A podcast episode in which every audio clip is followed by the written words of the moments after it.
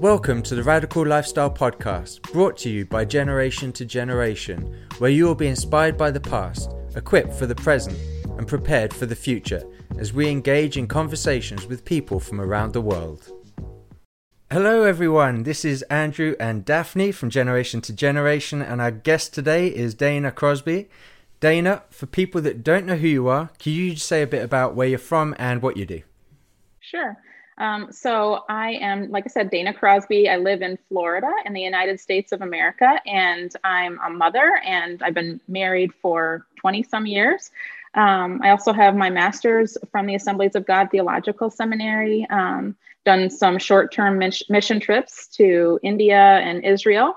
But more recently, the Lord has me doing um, like a home group Bible study that we do with our neighborhood. And I also have a YouTube channel where I'm mostly focus on end times discussion, you know, and my website is whatyourpastornevertoldyou.com. So I really try to focus in on issues that you might not be hearing in the regular in your regular church service, but but they're biblical and we need to be talking about these things. So that's kind of my heart and my passion is really to get people into the word of God and as I always say, helping them to understand the Bible better so that they can have a better relationship with God. That's my heart, that's my passion is know your Bible. It's not complicated. Know your Bible so that you can understand the character and nature of God and the hope that we have. So that's a little bit about me.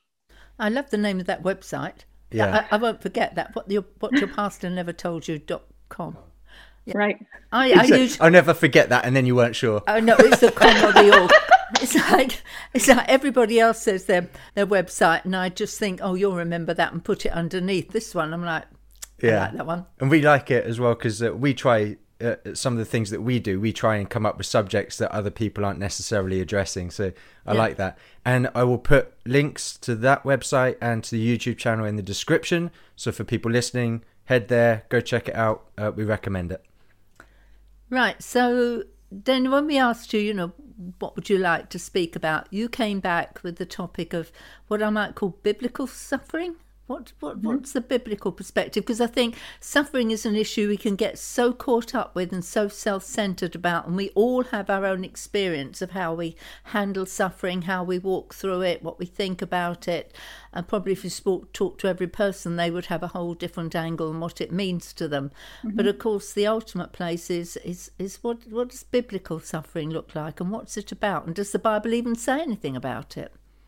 Yeah, so I feel like this is a topic that we we really need to talk about. We might not enjoy talking about suffering that much because our flesh hates it. Our flesh wants to run from suffering if we can. Um, but anyone who lives in this world understands that we are living in a world that is groaning, a world that is suffering. We're seeing injustices, things that are happening around us. And how do we wrestle with that? And how do we deal with that when we've been praying to God for, let's say, a certain outcome and that outcome doesn't happen? How do we process those things and how do we handle that? And so I feel like not only for ourselves so that we don't get derailed in our faith, but I've also, because I said I'm a mother, I've got three children. So our oldest is a senior in high school. She's 17 years old. And then we have a third grader. So he's eight. And then we have a six year old kindergartner. So we have someone from all the way at the top of high school down to kindergarten. And as we're going through the season here in the United States, you know, how do we process the events that are happening in front of us? And I feel like a lot of Christians can get easily discouraged. You know, many of us were praying for certain outcomes with the election. We were praying and believing for God's blessing.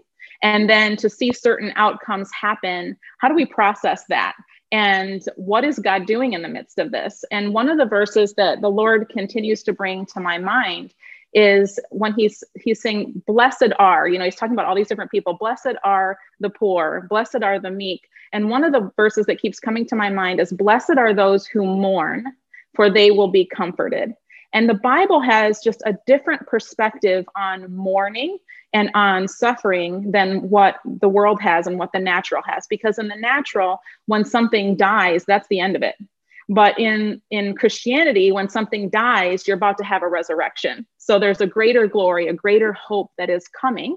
And so we need to hold on and, and to wait for that. And so I just feel that the body of Christ, and especially, you know, here in America with everything that we're going through right now, but this isn't just exclusive to us. I mean, wherever you are in the world, you're facing and going through suffering. And, and how do you process that? Because I really think one of the traps of the enemy is he wants to come to us during those seasons of suffering and say, um, God's mad at you he doesn't like you you know you're you're out of favor with god you're in trouble you're you know you've got your nose in the corner you know something like that. And so then that makes you feel like you can't even go to the lord you can't even talk to him or request or even have an expectation that your prayers are going to be answered. So i feel that there's a real trap to that. And so i just i wanted to share if you don't mind i have a personal story a couple of them um, but um, when my husband and i were first married we wanted to have children and we struggled with getting pregnant. So we struggled with infertility. And it's something that ever since I was a little girl, I had dreamed about having, you know, this big family and to have this fear realized because you know when i was a kid i always wanted to have this big family but there was always this looming fear like what if you can't get pregnant what if you can't you know have a kid and then to actually have what would have been like this horrible fear realized in my life that we we couldn't have children on our own um, it was a real struggle. And I remember, you know, crying out to the Lord, like literally sobbing, bawling, crying out to God. And time after time, He would bring scriptures to my mind and encourage me. We had tried to go to doctors, like many couples do these days, um, and many, some, maybe, maybe some of your listeners have had the same experience because I know a lot of couples have gone through this, mm-hmm. um, where um, we went to them and we asked for help and we expected that god was going to use the doctors to help us in that circumstance because we do believe that god can work through doctors and through everyone in their specialties. And after a few months of trying they said you know dana your body should be producing eggs with the amount of hormones we're giving you and you're you're not. And so really aside from getting a donor egg there's there's nothing we can do for you. And so we left their doctor's office kind of with this I don't know. Uh, my husband just had this devastating feeling that he expected the outcome was going to come one way and it didn't come that way. And for whatever reason, the Lord just chose to give me a supernatural faith in that moment where I just knew that He was going to answer. And He just kept reminding me of scripture after scripture after scripture. And the only way I can say it is that it must have been supernatural because there was nothing in the natural that could have given us hope in that situation. And, um, and lo and behold six months later um, i got pregnant you know without any doctor's intervention or anything along those lines um, fast forward a few years and we're trying to get pregnant um, again and no success and finally we decide well maybe we should look into adoption and we had found out when we went to the adoption agency that there is something called embryonic adoption, which a lot of people have never heard of it. It's totally novel to a lot of people. Um, and what it is, it's where other couples have gone for fertility treatments and they've created multiple embryos and they've used the embryos they want to have children. And there's these embryos that are left. And um, the place that we go to, it's pro life. They never destroy embryos that are created. And so they allow them to be adopted, basically. I mean, it's considered donation because there's no formal adoption proceedings that happen. Um, and so and so we did that. And um, and our son our second born son came from from that. And i was able to be pregnant with him give birth to him all of that. Well about six months after he was born we started noticing he was having severe health issues. And they were life threatening and um, he, he was getting hydrocephalus on the brain which is where you get too much fluid on the brain and it was causing his head to swell because at that age at six months you know they don't have their their their skull is not fused yet. And we found out that he had this ultra ultra rare condition called a vein of Galen malformation. And what that is is it's a malformation in the deepest parts of the brain um, the veins that should normally go from arteries down into tiny little capillaries where all the nutrient transfer happens and then back to veins, there were capillaries that were missing. And so arteries, um, high blood pressure arteries were pumping this high blood pressure blood into veins directly. And it was causing hydrocephalus and all this kind of stuff. When we went to the first doctor that told us what it was, he diagnosed him correctly, but basically gave him like a zero chance of survival he, we left that doctor's office with like a death sentence. And we were just crying. We were asking all of our friends to pray, all of our friends on Facebook. Um, and long story short, the Lord gave us a doctor to help him and miraculously go in and, and um, with a little tiny catheter, glue shut these veins that were malformed. And so now our son is thriving. He's doing well. He doesn't have brain damage. He's survived. There's a whole long miraculous story to that. But when we were wow. going through that, is what my point is. When we were going through that, there are times where you're wondering, why, God? Why is this happening to me? Lord, I've tried to serve you faithfully my whole life. I've always wanted to have kids. Why is this being such a struggle and and of course satan wants you to think you know maybe maybe you did something wrong or all of this kind of stuff and it's when you're going through those times of suffering that the lord can really make your faith unshakable that your faith can become through the forging of those circumstances, your faith can become such that it doesn't matter the circumstances that you're facing, but that you know that God is for you and that He's not against you. And the scriptures that the Lord reminded me of, first of all, He told me about Jesus. And He said, Look at my son. He did everything right, right? He lived a perfect life. And yet I still allowed him to suffer. I still mm. allowed him to go through that. And then look at Job here he is and god's bragging about him. Look at my servant job. He's more righteous than anyone on the earth. Have you seen this? And so he allows us to sometimes go through this. And one of the questions that i've been asking to my friends like on facebook and just wanting them to think about does god want patience developed in the church? You know does he want endurance developed in the church and how are these attributes actually accomplished? Like, is there any circumstance that's easy that we can then develop patient endurance and perseverance? You know, these types of qualities.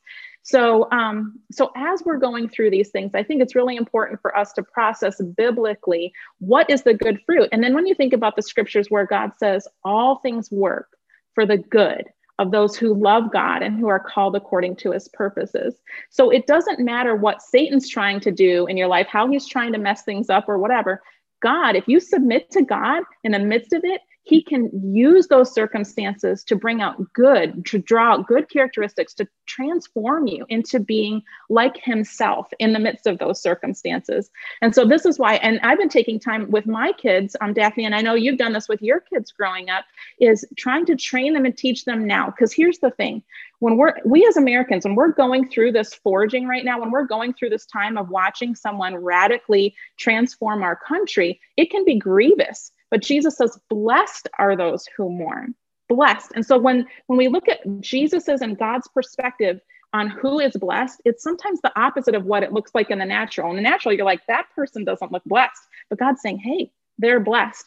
And Daphne, you really inspired me. And maybe you wanted to share about like what is it that you taught your kids growing up about the biblical doctrine of suffering? Well, mine was a little bit um extreme in that um, I lived with, um, I, I travelled with, and I spent time with Pastor Richard Wurmbrand, who um, he was kind of the founder of Voice of the Martyrs, and he was in Romania in solitary confinement for about seven years. He suffered mm. horrifically. Mm. So I was quite young, early teenager or so, and, and that that really formed something in my life, a different perspective. And as I looked in the Bible, I saw that persecution, suffering, etc., was normal. It, it, it, it was normal out there. I mean, people didn't try and preserve their lives, they lived radically. And if suffering came with it, well, that was a part of what it was. Didn't mean they always liked it. Um, mm-hmm. You know, uh, uh, thankfully, the Bible is very real emotionally and, and real, and I'm thankful for that. And so I kind of raised mine to say, hey, this is normal. Even if you're going to be martyred, that is a biblical normal. And that we are called to be lights, and light goes to darkness. So you run to where the darkness is, and that's usually where the danger is. So I I had this perspective of not trying to avoid it, but but you keep going despite it. But you know, when, when you were talking, Dana, I had this thought. Our perspective of God and of life is based on what we perceive as good. You know, God is good, you know, this is good and bless us. And it's a certain almost um, lens that we see him mean, Now, I know people are listening to this who are in persecuted nations, and they'll probably be raising their hands in, in horror at how we in the West perceive God, because they're actually really, really, really, really suffering, many of them who are listening. Um, and when people say, oh, so and so happened, and then they'll say, and God is good, I want to say, if that had not turned out the way you hoped, would you still be saying, God is good? Mm-hmm. So we have this, I don't know, we have built around ourselves this, this mentality that of what we believe good is and not what we believe good is. Does that make sense? Mm-hmm. Absolutely. And the biblical perspective of what is good is different than what our flesh says is good. And that's why Jesus says, Blessed are the poor, blessed are the meek, blessed are all of these people. And we're looking at that saying, Those people don't seem blessed. Well, they're going to be blessed in the kingdom. They're going to be blessed for what they're enduring now. And this is what I spoke to my son because my son, who's eight, he's in third grade, Max, he's the one that had all, all the health conditions. Um, and he has just such a special place in my heart because we spent so much time in the hospital together and all this stuff. But he has been faithfully praying, praying, praying, praying, praying during this whole season for a certain outcome to happen. And we've been agreeing with him for a certain outcome to happen in the United States. And what I've asked my friends on Facebook is, what are we teaching our kids in this moment? Are we teaching them to panic? Are we teaching them to press into God? How are we teaching them to interpret the events that are happening? And so I had him by myself in the car the other day, and I said to him, you know, Max, do you remember the story of Job? And he said, yes, you know, and we reviewed the story of Job. And I said, when things were going good, Job was praising God. But even when things were taken away, he said, Naked I came forth from my mother's womb, naked I will return. Blessed be the name of the Lord. And so he was ready to praise God in the midst of bad circumstances. Mm. And I think those of us that really know and understand and are clinging, clinging to the character of God, we're able to praise God even before we see the miracle happen. So I was thinking about the Israelites. God God brings them out of Egypt with signs and wonders and a mighty hand of deliverance. And he brings them along to the Red Sea. And then suddenly they're trapped between the Red Sea and the mountains, and the Egyptian army is bearing down on them. And instantly they're, ah, you know, they're freaking out and they're thinking Moses is a false prophet. And why did you bring us here? And all this kind of stuff. And it's not until they get to the other side that Miriam sings and prophesies to the Lord, and everyone is prophesying. And in my heart, I said, What if we could praise God on this side? that, what if we could know who He is now before yeah. the deliverance happens? That is my one of my life goals. I say, give me the testimony before the event. Yeah, yeah. and, and uh, yeah. also uh, Shadrach, Meshach, and Abednego thrown into the lion's den, yes. and uh, the furnace, and um, and they they said, you know, we believe God will deliver us, but even yeah. if He doesn't, it doesn't change anything. I still believe what I believe, whether He does yeah. deliver or not. Yeah, and my my phrase for this year, I don't often have it, is "but even if he doesn't." Yeah. And I think mm-hmm. often people think of faith, believing he's going to rescue us, and the "but even if he doesn't" is seen as a weakness of faith. Oh, you've got to mm. believe, don't believe. And I think people forget that the enormity of faith is I'm going to believe him if he does, and I'm going to believe him if he doesn't. And I think mm-hmm. so often we do not get the big picture. Well, we don't get the big picture. We don't get the big picture of what God is doing in our lives, in our nation, and in the world. And, and, and you know, just going back to the United States, God has a plan that He is working out in the nation, and it will affect the world because he has a plan. He has an end time plan that he is carefully orchestrating, mm. and we can read about it in the Bible. He's he. It, this didn't happen by chance. It's mm. a part of his big plan, mm. and we're so um, myopic. Was that the word? Where we just see things in our own little world that we forget that God has the big plan, and, and that is surely what we what we need to trust. Absolutely. And, you know, he does tell us to continue to ask and keep asking. And he gives us the example of the unjust judge and the widow who goes to get justice. And she conti- continues to ask and seek and knock. And he says, even though he is unjust, he's going to hear, he's going to, he's going to answer her just because she's so persistent. And he's telling us, I want you to do the same thing. I want you to do the same thing. And so he gives us hope to continue to ask and keep asking, to ask in faith because he's not unjust. He is just justice is coming satan is not getting away with anything and this is what i told my son is i mm-hmm. said whatever um, suffering God allows you to go through, it is only temporary. Just like in Job's case, it was severe, but it was only temporary. And the end was better than the beginning. And so God is getting ready to reward you. He is, and this is one of the things that I felt like was a big revelation to me when I was going through some periods of intense suffering. Like we were walking through the valley of the shadow of death with our son but yeah the suffering it, it is only it, it's only temporary. It's only there for a moment and then he is going to bring his reward. You remind me of the hebrews 11 heroes of faith because i mean it even says some of those chose to remain in prison and that because they knew what was ahead. Yes. they knew the eternal glory. They knew exactly. and, and they had this you know say it's only temporary.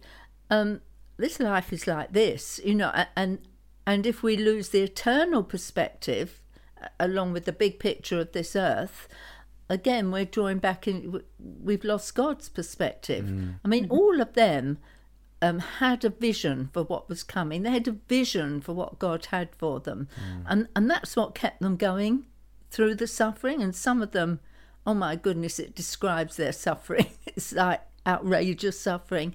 And I think if we lose that vision of where we're going, we lose the vision of, of the eternal weight of glory, we lose the vision of how He's refining us for that eternal weight of glory, then we're like, we've lost God's plot and we get lost in it. Mm-hmm. Mm. Yeah. I think um, having having been amongst the persecuted church a lot, We've been in those those nations a lot. They have a whole different perspective. You know, uh, there was a time when some from them were asked, um, you know, what shall we pray for you? Thinking, well, pray it ends. And they said, don't pray that it ends. Do not pray that it will end. Just pray that we will be faithful. Mm. And, and they had a, a different perspective from, from the West on suffering. Mm. Yes. And I, I, think something about going through suffering, it, it does absolutely transform us. And when we wrestle with this and we understand who God is, we can come through it better. But I noticed that, for example, now that we see the war that we're in, because sometimes when things are are seeming good, uh, what we call good, when what our definition of good, when things seem good, we don't realize we're in the middle of a war we don't realize what the enemy is up to. We don't realize um, all the subtle tactics that he is trying to engage in. But now in our country, it has become unveiled. It has become unveiled that the goal is is to oppress and suppress anything that has to do with God and truth right? And so it's the whole antichrist spirit that he wants to throw truth to the ground. And so we have seen an out and out like we're going to deplatform anybody that's, you know, speaking this way or says something against our narrative.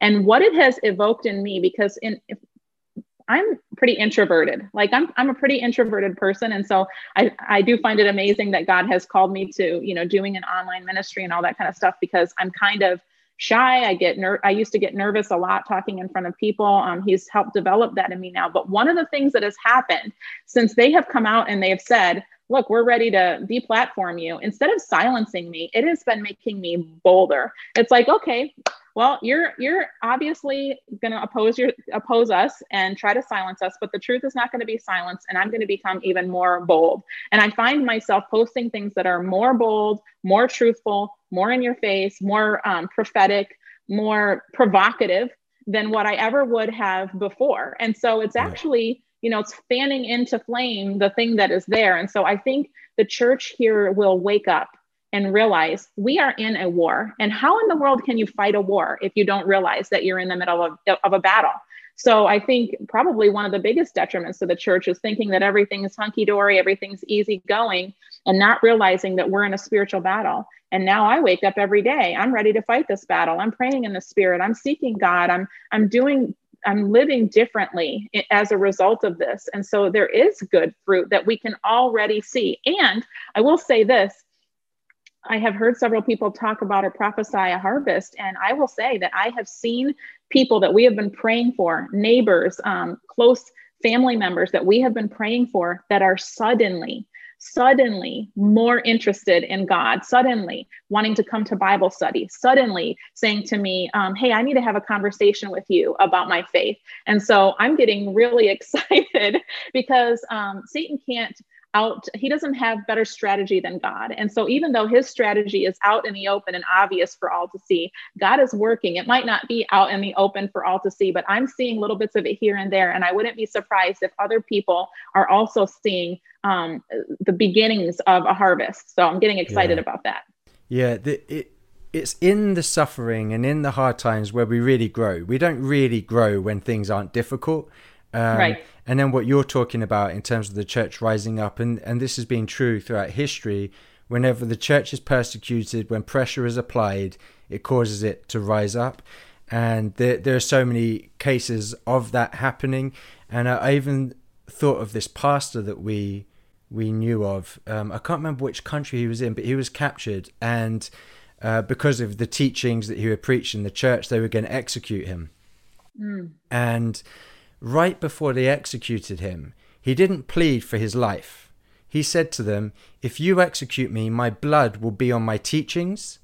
And said, basically knew that in his death there would be life for other people and it would only fan the flames of people's interest in what he was doing. And the mm. people that were going to execute him realized what he said was true. And so they didn't execute him.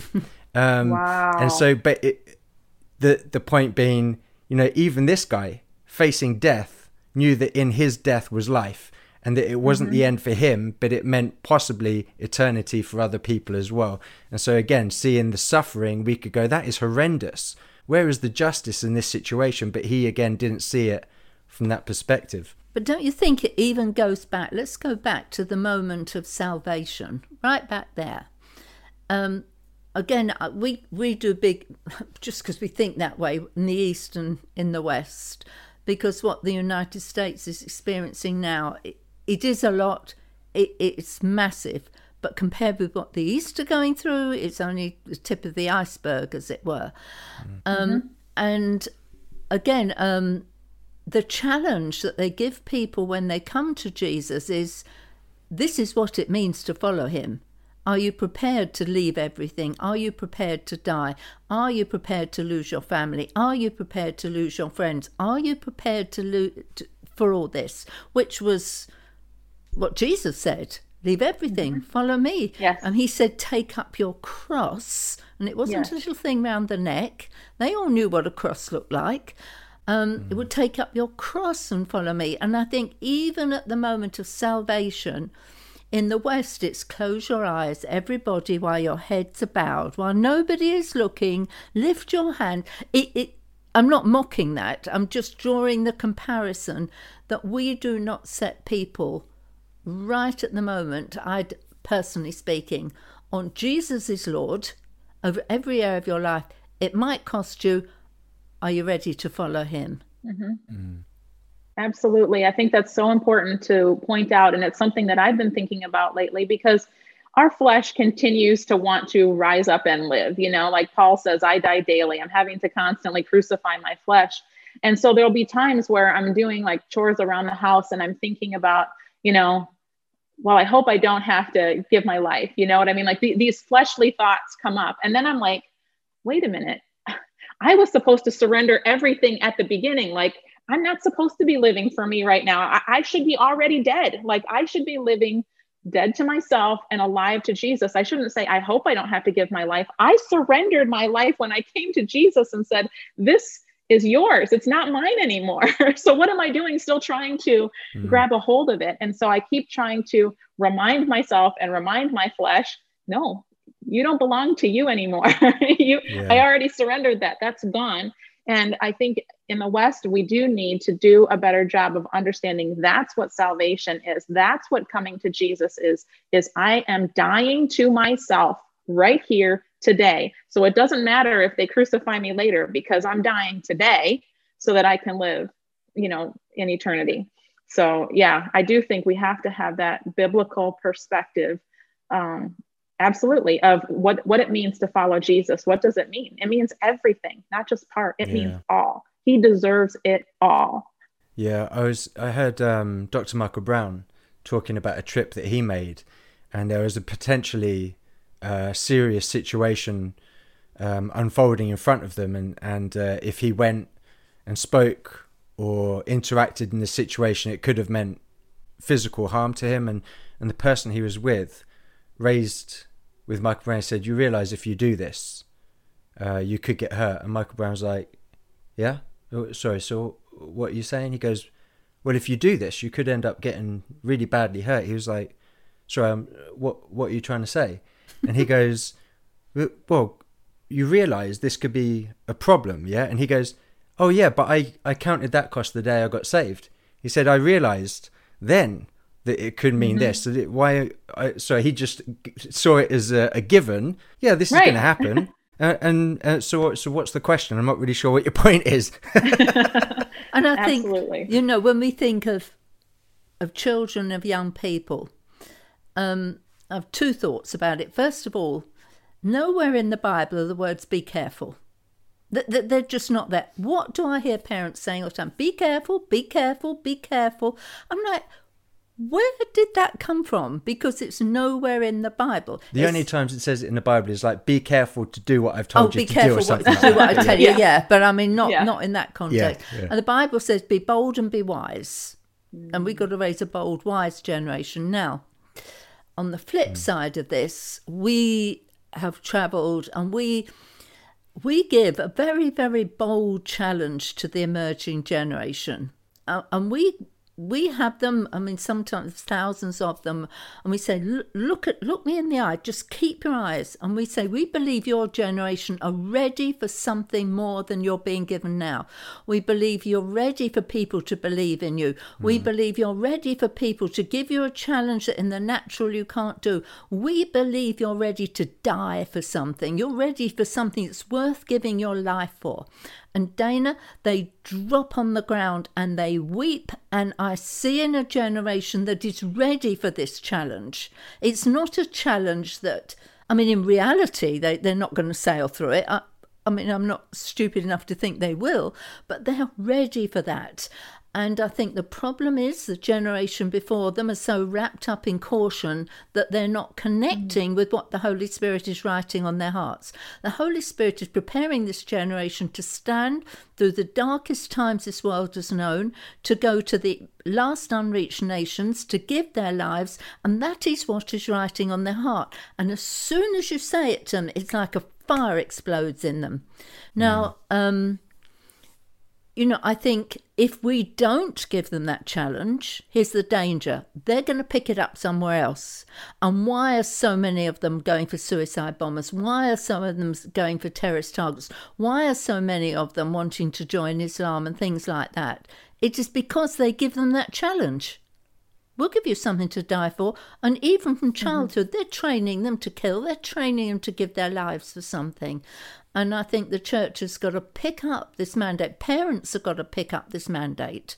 Mm-hmm. And I would say this the mandate isn't to send them, the mandate is for us to lead the way and show them that this mm. is what our lives are for.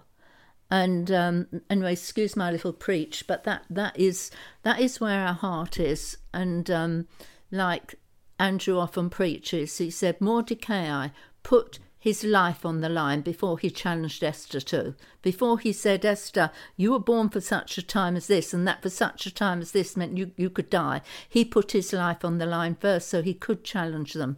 So here endeth the sermon. I'll hand it back to you, Dana. You're absolutely right. Absolutely right. And that's what I'm trying to do, you know, with my kids is just take this opportunity and i hope other parents will also as they're wrestling with these circumstances as they're wrestling in prayer with what they're going through take this opportunity to train your children for how to endure because life is going to throw stuff at everybody. It doesn't matter where you live, it doesn't matter even what time period in history you live in. Life is going to send stuff your way. And how are you going to handle those things? How are you going to interpret those events that are before you?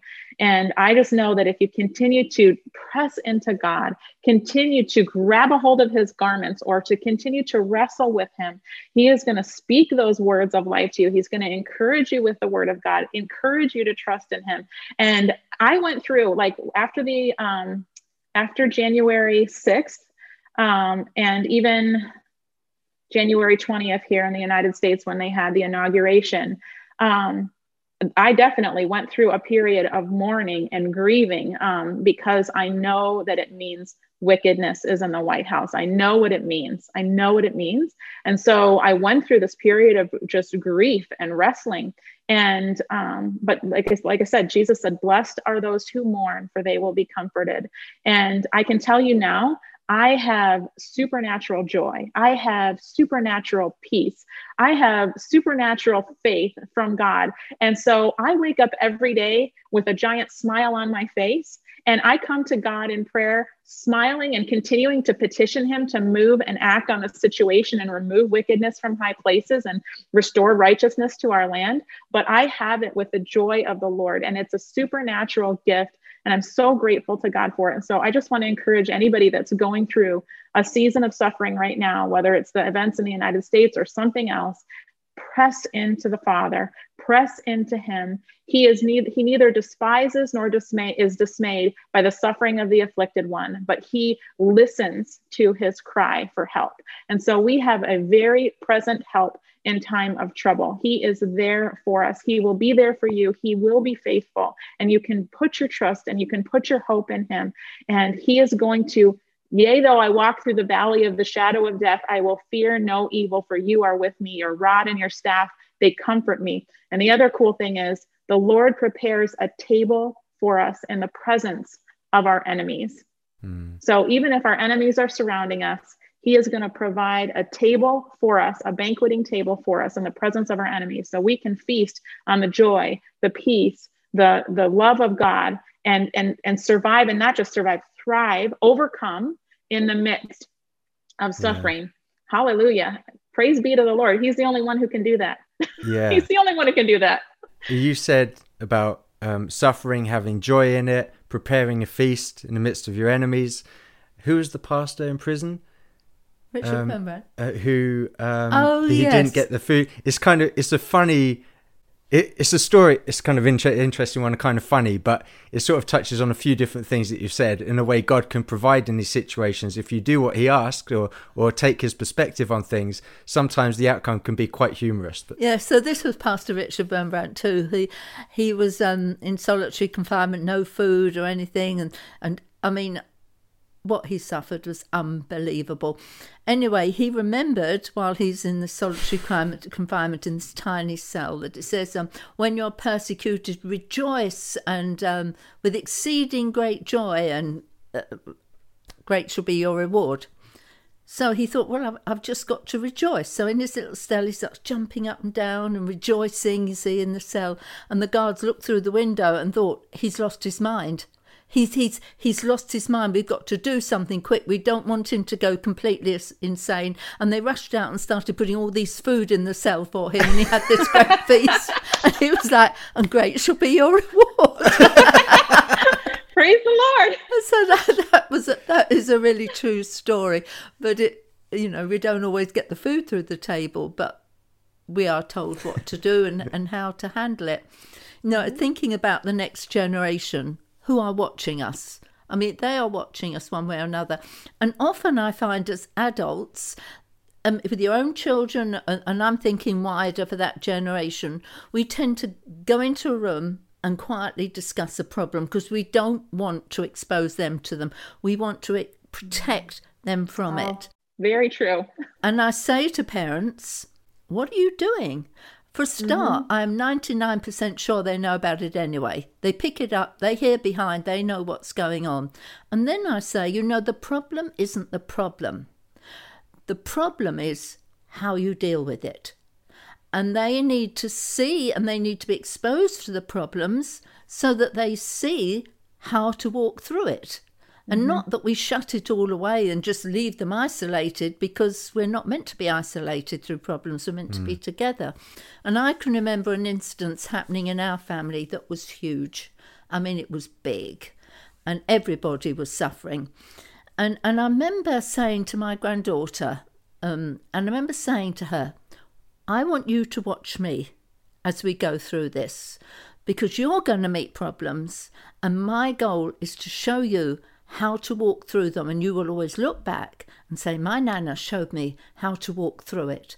And I mean, that puts pressure on you. I mean, you've got to do this thing well, but it's a good pressure. And I think we have to. Um, we have to bring them in we don't put our emotions on them. That's not, they're not meant to carry our emotions. You're not you're not having them fix it. No, either. you're not having them fix it, and you're not having them care for you, and they don't have to handle all your emotions. But they do need to see and be a part of the journey. You know, when when the armies came down against Jehoshaphat, there was the whole nation in terror. I mean, what was going to happen? Here they come. What did what did what they do? He said, "Bring the men, the women, the children, and the babes in arms, and he brought them to stand before the Lord. And they all experienced the victory, they all saw the Spirit of God fall. Whereas what we do today is we put them in the other room. We have someone look after them over there over while there, we discuss. And yeah. we are going to deal with it. And that's not a biblical model for suffering, I don't think. I mean, I think when Paul was in prison, who did he send for? He sent for Timothy to bring his coat, bring him. And I often wonder one, he knew Timothy would be faithful, but was he saying to Timothy, Come and see me, so that when it happens to you, you know how to do this? So I think mm-hmm. we have a massive responsibility, but it's a good one because it makes us makes us feel responsible in a minute. But to be those role models through suffering. Yes, and to pay attention to how we're handling it, that we need to come into a place of maturity in, in Christ and trusting in the Lord, and that people are watching, whether it's our kids or whether it's our neighbors or people online or whatever, they're watching how are we handling this? How are we going through this? And um, yeah when i think about even job's situation when when satan came and he was talking to god and he said you know well of course he's serving you because you've blessed him. So of course who wouldn't serve you when you've blessed him like that? But if you take those things away he's going to curse you to your face you know? And i wonder how many people that are not believers look at believers lives. If the if let's say our lives are very blessed they look at us and they say well of course they serve God, but they've never had anything hard happen to them. They've never been through anything bad. But then when they see you going through the trial, going through the midst of it, and you're still leaning on God and you're still trusting in God in the midst of it, then they're like, oh, wow, mm. maybe this is real, you know, maybe there's something to this. And so um, I do think that there is such a testimony that happens not only for our kids, but for anyone that's watching how we handle adversity because as a believer we should be 180 degrees different from the world and how we handle it. And instead of being devastated like the world is devastated and i'm not saying we can't have periods of mourning but we don't grieve the way the world grieves because we have a hope. And so as they watch us go through this period of suffering just like what happened with our son i mean we spent we had to go to New York City for I can't tell you how many surgeries, not surgeries, but procedures in his brain that he had to have over like over two years, I think we went there maybe eight or nine times, and we still need to go back one time. He's almost cured, but not quite. He still has these two tiny little veins that have to be closed off.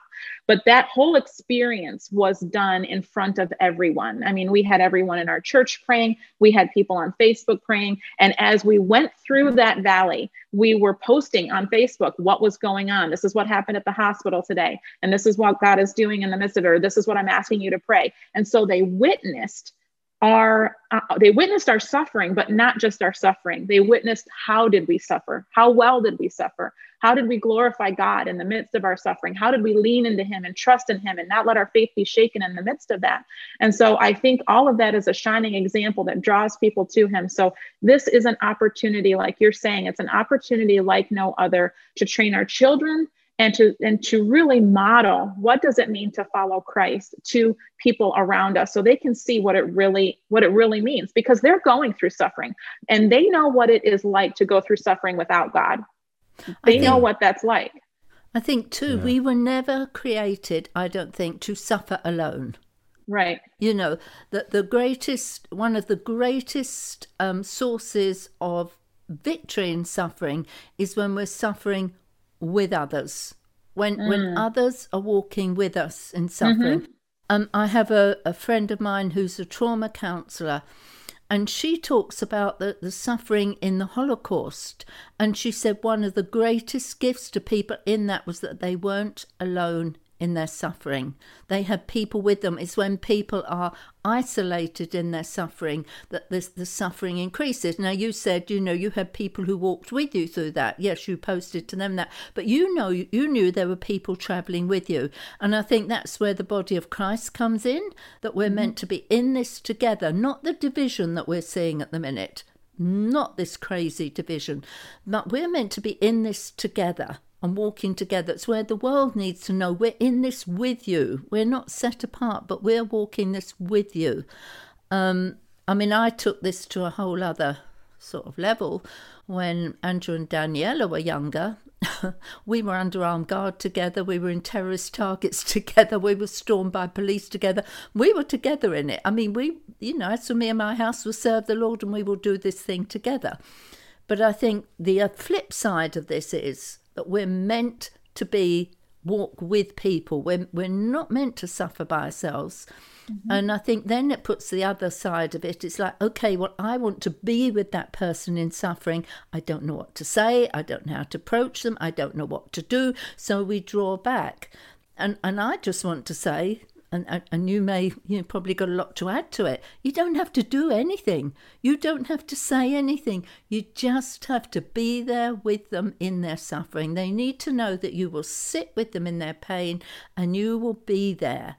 And and, and it isn't not to feel I don't know what to say. I don't know what it's like to me, which separates.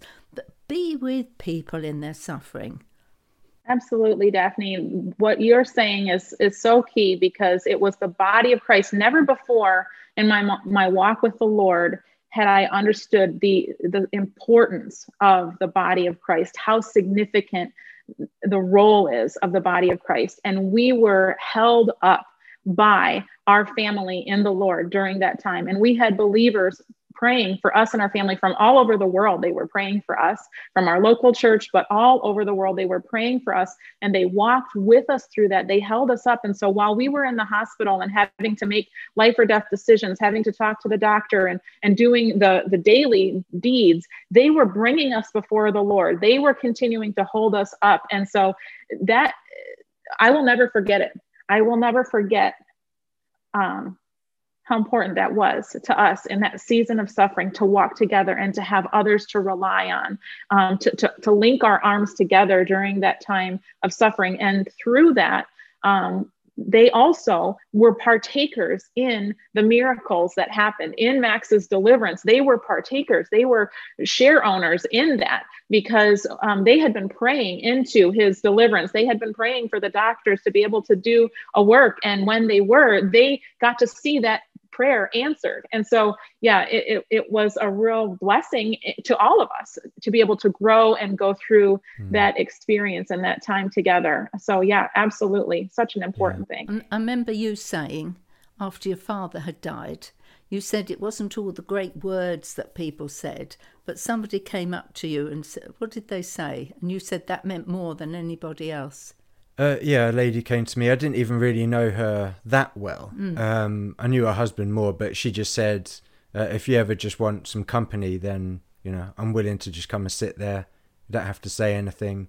Um, and that, mm. in that time, meant more to me than a lot of these other people that thought they were saying the right things, but often uh, people thinking they're saying the right things actually doesn't really help very much in the situation. Um, but yeah, I I was thinking as we get towards the end, there may be people listening who maybe they don't have a faith. Um, they struggle with the idea of a, a, loving God, yet allowing suffering to happen in our world. Um, what would you say to these these people that may be listening at the minute? Yeah, so suffering entered the world through sin, right? So when God first created the world, of course, it was made without any death and without any suffering. Um, but when man rebelled against God, that allowed sin and death and suffering to enter the picture. But instead of death reigning, even see, all of us have sinned. We have all sinned and fallen short of the glory of God. And the Bible says the punishment for sin is death, right? Because God is life, and to be separated from him is death.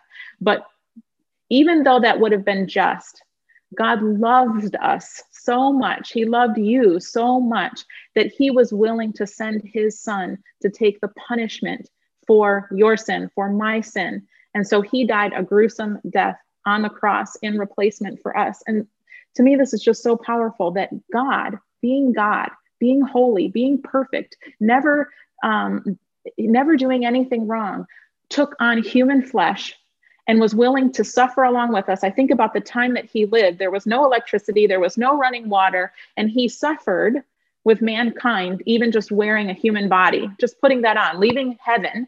Who would want to leave heaven and the heavenly hosts and having all the angels cater to you and yet put on human flesh, endured pain and suffering in that way, and then took on the cross, was willing to suffer and die for our sins. So he is not unfamiliar with our suffering. He's not a God that just sends lightning bolts from heaven and never has endured suffering, but yet he put on suffering and and for you and then he was raised back to life again so that you could be saved. And so I would say if you haven't accepted Jesus as your Lord, this would be the perfect time to say, Lord, you suffered all for me. You are worth it and and I want you. And for us to make the trade of our life for his is we're getting the better end of the deal. we are getting the better deal. So I just encourage you to lay down your life for Jesus and receive the gift of salvation, um, which is eternal life. Mm. So, how about Dana at this point, for anybody who's listening, um, you pray for those who mm-hmm. um, who are really struggling with this you know, mm-hmm. really struggling with this whole um, issue. It is hard, especially if you're in pain, physical pain. I mean, that is, there is no respite from that as you're wrestling, going through this. And so, people who are walking through this, and um, how about you pray for them as as they're listening? Yes. Heavenly Father, I thank you that you are with each one that is listening right now, that you are there next to them and with them, Lord God, and that you are not a God that has despised suffering, but you willingly allowed it to be put upon yourself, that you took it upon yourself, Lord God, that you are familiar with every bit of human suffering and pain. And so for those that are suffering physically in their bodies and and i know what this is like. I mean just a couple weeks ago i had so much pain in my joints that i couldn't couldn't hardly get out of bed or couldn't hardly get off the couch because the pain was so severe um, but lord i know that when we are weak we are strong because your strength is made perfect in weakness so even if we are in a state of being crushed and weakened um, your strength is made perfect in that, and that um, we can rejoice all the more, Lord God, because you are about to be glorified in that situation. Lord, when we are weak, we are strong. And so I pray that for those that are suffering right now, that you would speak to them, that you would whisper in their ears words of encouragement from the scriptures, words of life, that you would give them that table in front of, um, in, in the presence of their enemies, that you would give them that table of your word to feast on your word so that they would be able to ingest that word of God into them and know that you are there for them, Lord God. And I pray that those words you speak would bring a great harvest in their lives, a great transformation and a great harvest, Lord God. And Lord, I just pray right now for each one that they would tangibly feel your presence with them. And here's the thing that I know if you are with us, God, then everything is going to be okay. All we need is your presence, God. All we need is your presence. We don't want to go anywhere outside of your presence, God. And so if you're with us, and that's what encouraged me so much. I just I just remembered I had had a dream after I had been praying, and I had a dream, and the Lord showed me um, when I woke up in my dream. I was I woke up and I was looking outside my house, and there were um, clouds everywhere. But under it, the the cloud level was low. It wasn't fog, but it was just like clouds all around in my neighborhood that I could see, and but I couldn't see very far because the clouds were there. But yet, underneath the clouds, instead of it being dark, it was light. And it was like a light source that was there that wasn't from the sun. It was reflecting underneath the clouds. And I was amazed by that. And when I woke up, I began to think um, that it was the presence of the Lord, it was the glory of the Lord. And when the glory of the Lord is there, we might not be able to see very far. We might not be able to know what's coming in the future, but it absolutely doesn't matter because your presence, Lord, is here with us. And it just brought me so much courage and encouragement to know you're with us. You are with us in the midst of our suffering. And so we can absolutely rejoice because we have everything we need because you are our all in all. So I just pray that you would bless those who are going through this, help them to endure well, Lord God. And I pray for great fruit to come from the suffering that happens, just like when a woman gives birth the the suffering is great for a short period of time but then it produces a great harvest lord god. And so that's what i pray for um, in jesus name. Amen. Amen. Dana thank you so much for joining us and sharing with us some of your story and talking to us about a subject which is a little tricky can be difficult to talk about. So thank you so much. Yeah thank my you. my pleasure. Thank you for having me on. I appreciate it. I had a great time talking with you guys. Thank you for listening to this episode. If it inspired you, please rate us and subscribe on Apple or Google Podcasts, Spotify, or another podcast platform.